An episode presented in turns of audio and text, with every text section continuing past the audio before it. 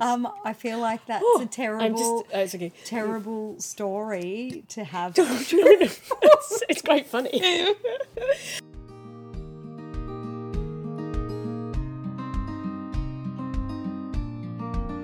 Hello, you're listening to Truthbook with me, Catherine Smith, a mum and clinical psychologist. I am on a mission to get us more connected, sharing real stories about family life. You will let out a sigh of relief knowing it's not just you, be empowered by other people's words, and share a giggle at the funnier side of family life. And that was Kate, worried that her dark sense of humour might not be everyone's cup of tea. We chat about moving your family to the other side of the world, bouncing back from failure, working with Aboriginal mothers, and how being compassionate can help us to restore when we are feeling stretched, as well as a good dose of laughter. So today I'm chatting to Kate, who lived in Helensburgh in Scotland for two years in 2017, uh, the town that I call my home, and I now live in Brisbane, the city that Kate calls her home. And Kate is a midwife working with Aboriginal families, mother to James, who's a proper grown up and a semi professional musician, Zali, her teenager, and Xavier, who's a rapidly growing up eight year old. And her husband Clint had me in stitches as the first person to say, Good day, mate, whilst flipping a burger on the barbecue. I have the Visit Scotland on Instagram, and it's so beautiful, so many images, and it just makes my heart sing. Also, break a little bit because God only knows how long it's going to be till we can get back and explore. Well, it, so that brings me on because you guys upped your family and your jobs and you made a, a choice to go Yeah. to Scotland. And it wasn't that your husband had a job or you had to go, you, this was a decision that you made. And having just done it and not being at times that enthusiastic, it's a big shift. What, what inspired you guys to make such a big move? So, um, Clint and I and the kids, we lived um, in a beautiful part of the world called the Central Coast um, of New South Wales. And we had lived there, Clint since he was 11 months old, and me since I was six. Um, we were raising our kids there and had amazing friends and great family support. It's a really beautiful part of the world. However, we wanted the kids' minds and experiences to be opened by exposure to other cultures and different ways of being, eating, seeing, exploring. you were in a very comfortable position. Your life was ticking over, but it was busy, and you had a sense of, hang on, we've been here for all of our lives. Yeah. But that's it's, it's a, oh, I'm thinking that's a difficult decision to go from that comfort and to, to go, but also really exciting. And you're saying we need to see, and I guess also being in Australia, you can't just hop over to Europe. You couldn't just take the kids to France for two week holiday. Well, we could if we had a lot more money. and you had some ability to suddenly recover from jet lag within like a day. yeah, um, but it's yeah, it's not as accessible. Um, no. And to be fair, my life is jet lag often. being, being, being, being a a oh, midwife, midwife oh, yeah, yeah, which we'll, we'll come on to. That's a good point. So you're probably already, and yeah, anyone who's been a mum and gone through sleepless nights, I think, can deal with jet lag a lot Yeah. easier. It's temporary. Yeah. It's temporary. Uh, was it always quite exciting in the thought of moving, or was it also was it challenging at times trying to pack up? So mostly it was exciting. Yeah, yeah. However, anybody ever in the world that's applied for a visa, especially a residential visa or an ancestry visa, would hear the pain mm. because it's challenging. It is a lengthy process. The time frame that you're given inevitably extends, but nobody tells you that before you're doing it. We'd booked our flights, everything was ready to roll except the visas, which eventually came through two days before we got on the planes. We were like, is this worth it? Are we doing what are we thinking? We're upping our family. And the most heartbreaking part was leaving James behind. James was 19 and in a stable job, had a girlfriend. He didn't want to come with us. We were just, you know, dragging him down. his, his parents and little siblings. And so all those moments of is this worth it? The visa stress, fast forward, was it worth it? Totally. Um, Absolutely. we were only supposed to be going for one year and we were there maybe a month and realized that there was just so much to see and do and we were just loving it so much that we quickly decided that it would be two years um, and the kids were happy about that. There was a moment at the six month mark where um, my sister and her family had also been in Europe. When they were due to go home, it was we'd taken a little bit longer break, and Zali was due to go back to school, and her cousins were leaving the northern hemisphere. So she did have a bit of a emotional outburst, sobbing a little heart out, saying that she just wanted to go back to Australia, um, that she missed her friends and she loved her friends here in Scotland, but she wanted to go home. Said, All right, how about this? Where we were always going to be here for 12 months. You've got six months to completely immerse yourself and embrace this experience. And if in six months you're still feeling like this, we'll reevaluate by the year. She was like, we're staying. Absolutely. I think what I'm hearing and I, what we know is, but, we don't always stick true to, is that when something is challenging and we're going through visas and the stress and you think, is it worth it? You know, but at the time you don't know, but looking back, absolutely, and it is worth that um, upheaval that, that you go through. Absolutely. And and that's what I try to do when I'm facing a challenging situation is A, remember it's temporary. And B, think back to challenging times in my life where I've considered stopping or changing direction, but have worked through those challenges and worked through those issues and how grateful I am to have done that. Yeah, and for for Zali and Xavier, what qualities have you seen that they've developed through mm-hmm. moving and you know going through upset, going through missing family, but also making new friends? What what qualities would you say they've I- taken from it? I think they're flexible and adaptable with our very higgledy piggledy lifestyle. They need to be really. See, here we are. I see you guys as really organised and doing stuff. Ah, Thank you. Are you higgledy piggledy? Oh, great. I feel better now. Yeah. We're So- higgledy piggledy. So I feel like they have a really great ability to talk to people of all different ages and develop connections with kids younger than them up to adults. And I think that's a brilliant life skill. Yeah, absolutely. And do you think they would have developed that if they'd if you'd stayed in your New South Wales settled? Possibly. Yeah. You know, possibly they would have. I don't know if their um, ability to form relationships quite quickly and have a depth of relationship quickly. I think they cut through the bullshit pretty well. Yes. Sorry.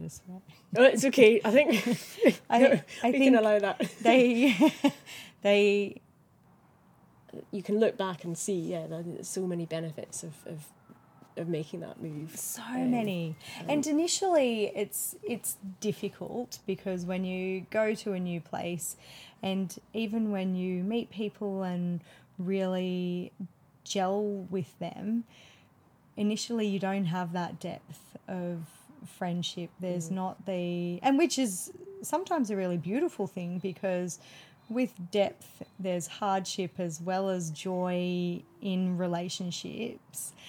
Um, so, you know, it's shiny and new and amazing, but it is sometimes nice to put on those worn Uggies. Yeah, because when you enter a closer relationship, then there is also hurt because you start to really care and, and- and Yeah. love. And yeah, so yeah, I know what you mean. You can have that lovely honeymoon stage with friends where you're where it's all new, Yeah. and that's nice. But you do need the depth. And um, how did you cope with that initial phase then of kind of having acquaintances, but Just by being kind and open minded yeah, and interested in other people and open to their experiences and their world. So I didn't want to move to Scotland and um, hang out with a bunch of Australians. Not that I wouldn't, uh, that I would not be friends with somebody because they're Australian, because, you know, I love Aussies. But I wanted to, and for the family, to experience relationships with people who are genuine, loving, kind, awesome, and from that area yes, and mind you like if if it doesn't really matter what nationality or any of that stuff doesn't matter it's more about who a person is on the inside and we were really lucky And you moved from your job as a, as a midwife, yes um, and but weren't able to go back in into midwifery in Scotland. So how how was that for you? That that was hard because you were giving up a professional identity, and also you have to keep up your training with midwifery. So you had Yeah. that kind of long term impact. Um, but yeah, so how how was that initially? um?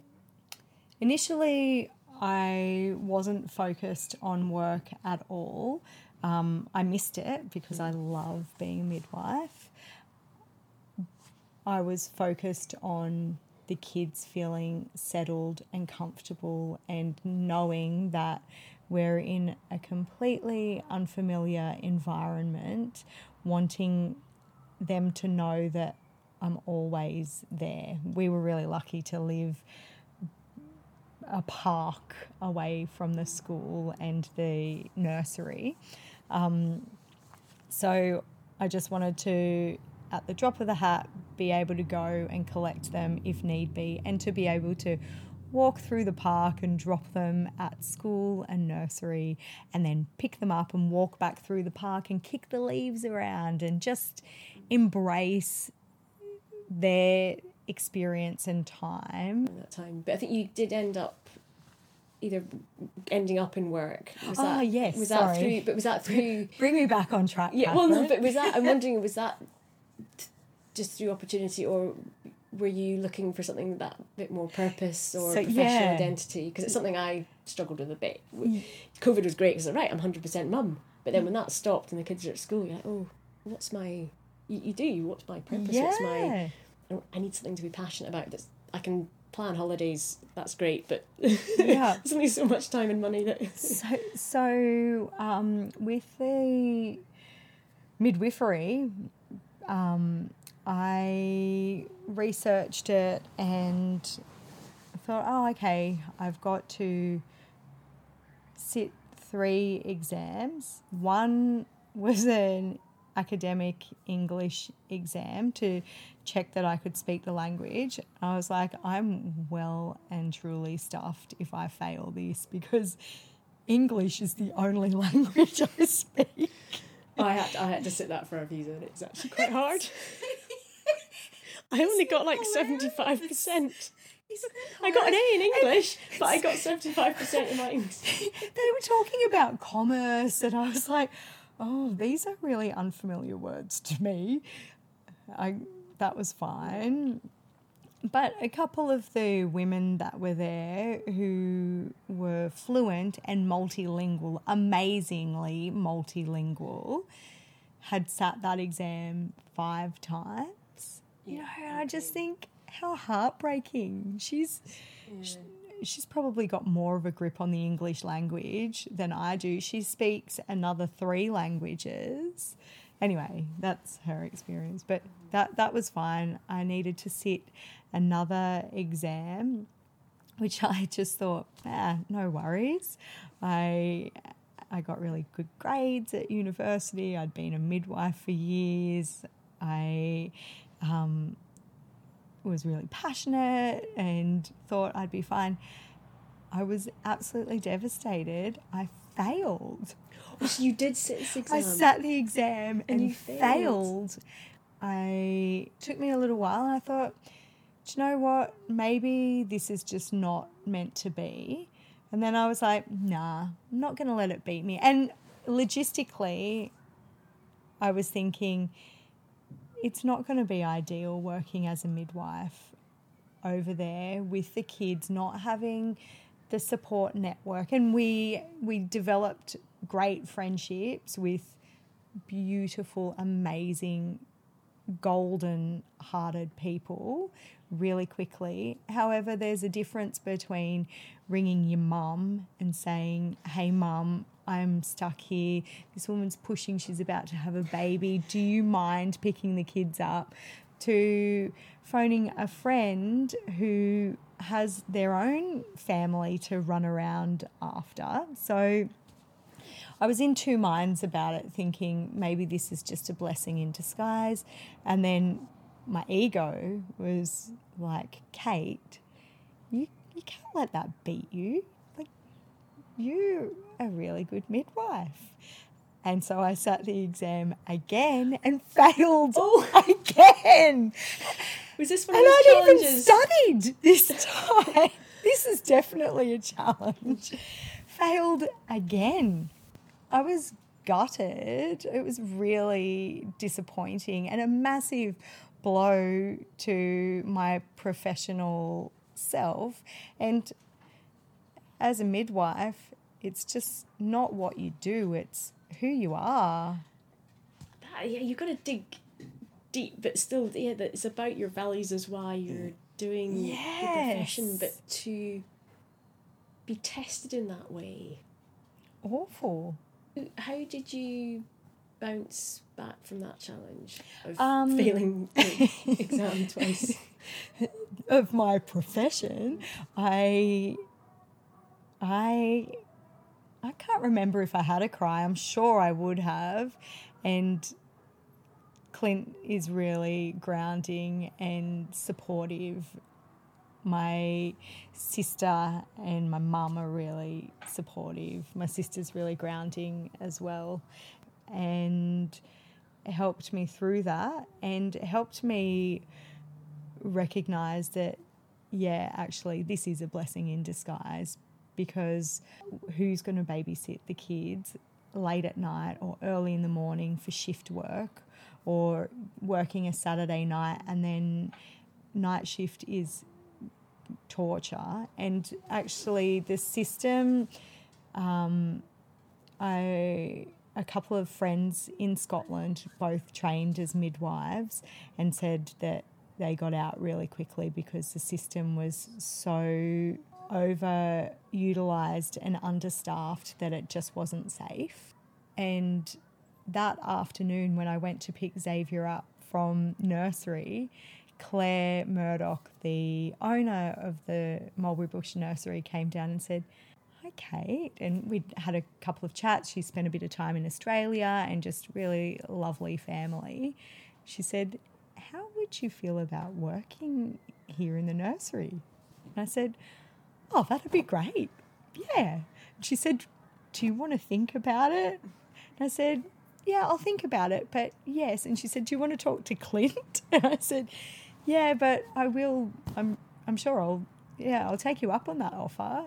and that's that's a beautiful serendipity. But something I'm noticing a theme through what you've talked about is, is luck. You know, you, landed in Helensburgh and you had these amazing friends, and then now this job that was offered to you. But I do wonder if luck doesn't always land. It, you just follow the paths, and you, you know, your response to the exam was trying to be a positive one, which meant you were you weren't hiding and staying at home down in the dumps. You went out, and then I guess the nursery saw qualities in you. Hmm, so it's thanks, it, it, Catherine.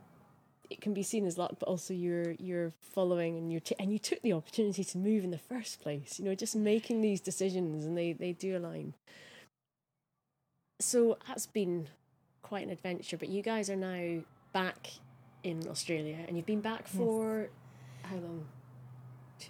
Do you know what? It's been years? three years. Yeah, Three it's years. been three years since we've seen so many of our beautiful friends. And should we reassure the listeners that are you back to practicing as a midwife? You didn't, you didn't fail your exams again. Yes, maybe I'm back. You've and it, coming back, that was hard because I'd had a two year break. Yeah, and then to working, yeah. to get back into the system is a lengthy process. Nothing goes quickly in health. So that took a while to get back in the public sector. The private sector i was working um, within the month or so.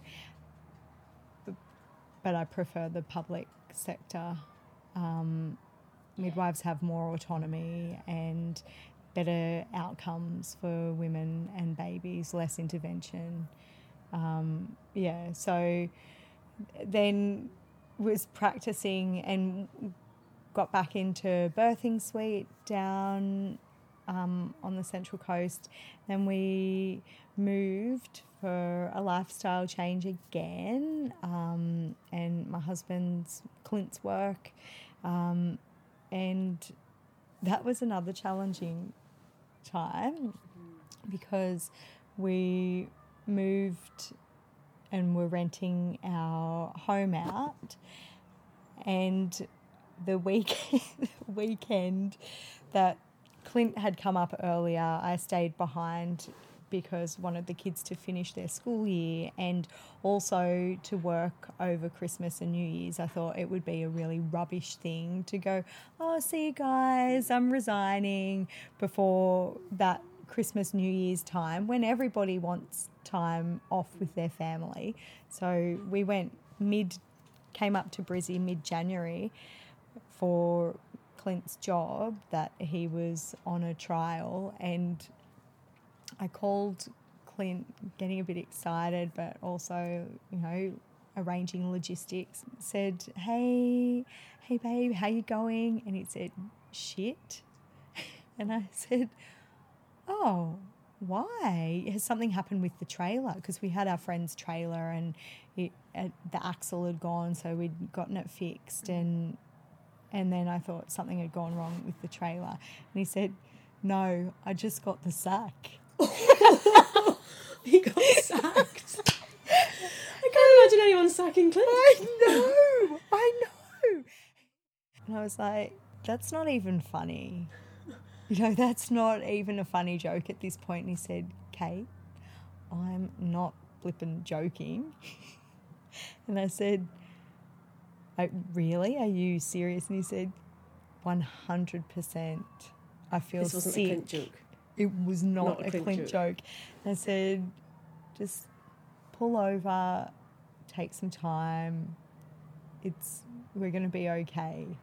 It's a first world problem. We we've the house is rented, so the mortgage will be paid. We've been in um, circumstances where we've been really skint when um, Clint and I first met. I was studying nursing and being in a financially tight position was not completely unfamiliar and it it was going to be okay you know, it was stressful and awful, and there were definitely some really dark, challenging times and challenging in our relationship as well, you know. You've got that benefit of looking back and thinking we've got through this before, but it can also be difficult because it kind of reminds you, doesn't it, of all the times that weren't good. Yeah. And it had not been that long ago when he was the main worker and provider, Yeah. and now it And I think potentially going to be you. Yeah, and it was tough for for Clint because he was feeling that weight of we're all moving up. He's got a job. because of him. Yeah, and now that's not happening. It took a, a couple of months. I can't remember exactly how long it took, but it took a while for him to get a job, the right job, and he's just gone from strength to strength. And the whole time he was working at the other company, he didn't feel like it was a very good fit. He sort of said, you know, you can hear a pin drop in the office. It's so foreign to me because he likes a good chat and a laugh and get your work done, but have a good time while you're doing it. Yeah, so So there's another example of it doesn't matter how many times you fall, it's how you how you get up. yes. And he's again maybe serendipity's been on your side and it- Absolutely. he wasn't it's not nice to be sacked, but actually the company wasn't necessarily quite a fit for him. yeah. And now he's got lots of letters behind his name and, and, Yeah. and actually I know he's recently had a promotion, so Yes. um, so that's yeah. worked out. And your work now is fascinating, but you're working Yeah. with Aboriginal mums, Yes. so a population that Yeah. have well numerous challenges yeah. and don't have the access that maybe other populations do. Yeah, so the um, organisation that I'm working with is called Birthing in Our Community, and it is fantastic. They released a um, paper or some research uh, a bit over a year ago, and the preterm um, birth rate has almost halved for the the comparison. So the women who are accessing the birthing in our community program, because it's a really holistic program, um, they have um, their own midwife on call if we're on a day off, it will go through to one of the midwives in our team. And we have a group of family support workers who all identify as Aboriginal and or Torres Strait Islander. Um, so they work out of the hub in Salisbury. So we work closely together with an amazing social worker and awesome psychologist to give families whatever they need to prop them up, to help encourage healthy, happy, strong family. These, just to put some context on, I think these are families that maybe wouldn't access mainstream Yeah. because So possibly some- they're very young. yeah. Um, uh, they may not be aware of it. They may feel that they don't want to be accessing mainstream. Yeah. Um, the the difference with this service is we work hard to make it culturally appropriate, so it's a comfortable space, and um, some of the women would be comfortable accessing mainstream services, but some don't really. They have challenges that are so deep with that intergenerational trauma that going to an antenatal appointment is not the top of their priority list. Yeah, and I, I guess it's giving you first hand experience of how they're living, but also their history. Yeah. And I found it very interesting sort of when we first arrived talking to you about the lost, the stolen generation, how that, that is for Australians. it's a national shame. And it, you, you're working very closely with it, and I think you feel that acutely. yeah. Is that right? Yeah. Yeah. And Yeah. these families are dealing with the hangover of the torture and abuse and atrocities that their ancestors experienced and it's not that Because long. you could quite easily be unaware of it living in Australia in this big city in Brisbane and think, Yeah. wow, this is amazing. And you might see Aboriginals around, but you, you, you don't connect. And I think it's only really talking to you and hearing about you're working with these families about how it's not that long ago No. and the trauma is very much still felt.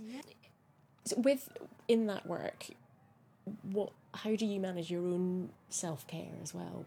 Because e- even just the work of a midwife um, in itself, but the population that you're working with. Yeah, so so currently our team are stretched. It's um you you get milked. They milk every drop out of you. And our team are feeling um, stretched and, and tired and um, But if you're getting every bit of you milked out through that, yeah. how do you manage to keep keep that going or keep that keep I- that up and restore somehow? Yeah, I um, have a really inappropriate sense of humour. Excellent. that no. yeah. and um, just really trying to do things that you love. Yeah.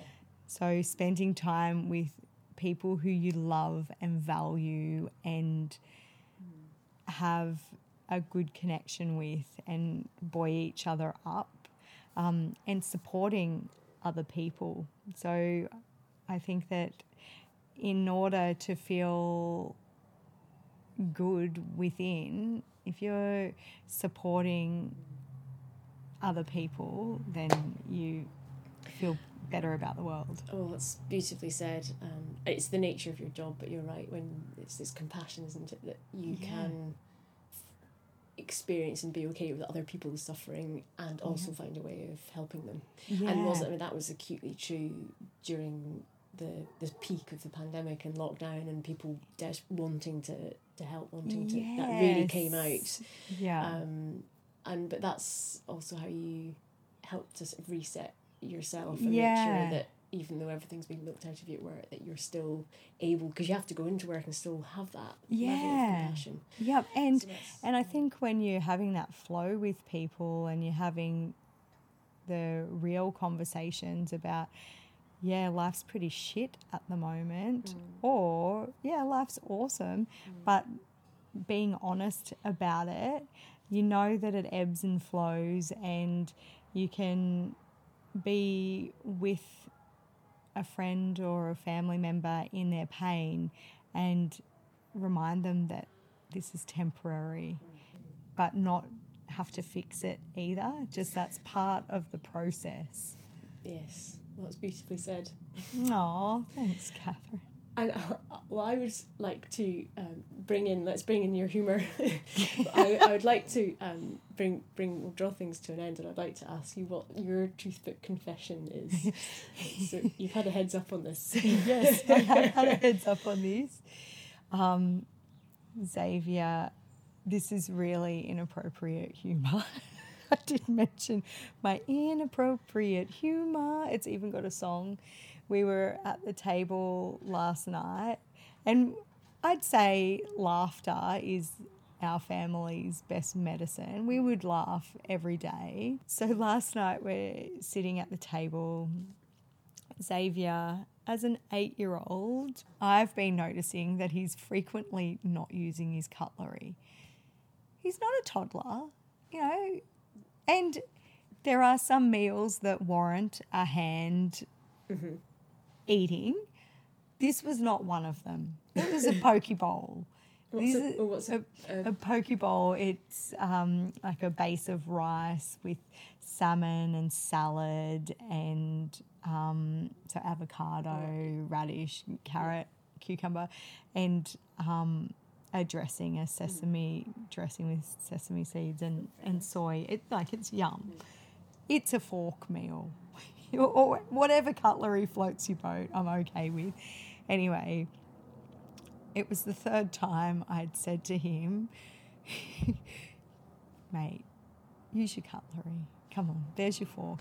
and so we were all having a bit of a laugh. I was at my wits' end, and I said, Xavier, if you don't start using your fork, I'm going to stab you with it.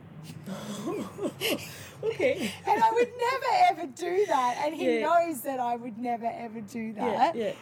And we all just cracked up.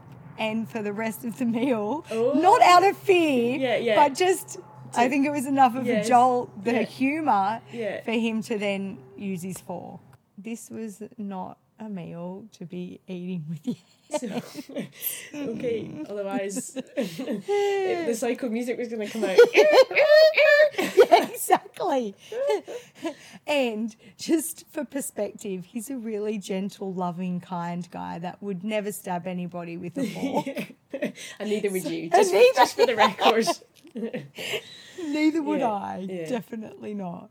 Well, I have really enjoyed talking to you today, and I'm feeling inspired. I'm also feeling very reassured that the upheaval and moving it does give our kids resiliency, and it uh, and they do develop skills. And I think I'm seeing that definitely in in our children. Um, and just to hear that your passion for your work, and I'm so glad you got back to me, even though you failed your exam twice. Uh, but I, you know, that that, that, that hasn't. Yes, uh, it shows the difference between I think the UK and midwifery here. But now to be working with uh, such an amazing population, Yeah. so that's yeah. been amazing to hear. So thank you very much for coming on Truthbook. Aw, thanks for having me, Catherine. Thank you. Thanks for listening. Help me grow the Truthbook community. If you enjoyed this episode, share it with a friend and subscribe for more episodes. Or even better, come on Truthbook.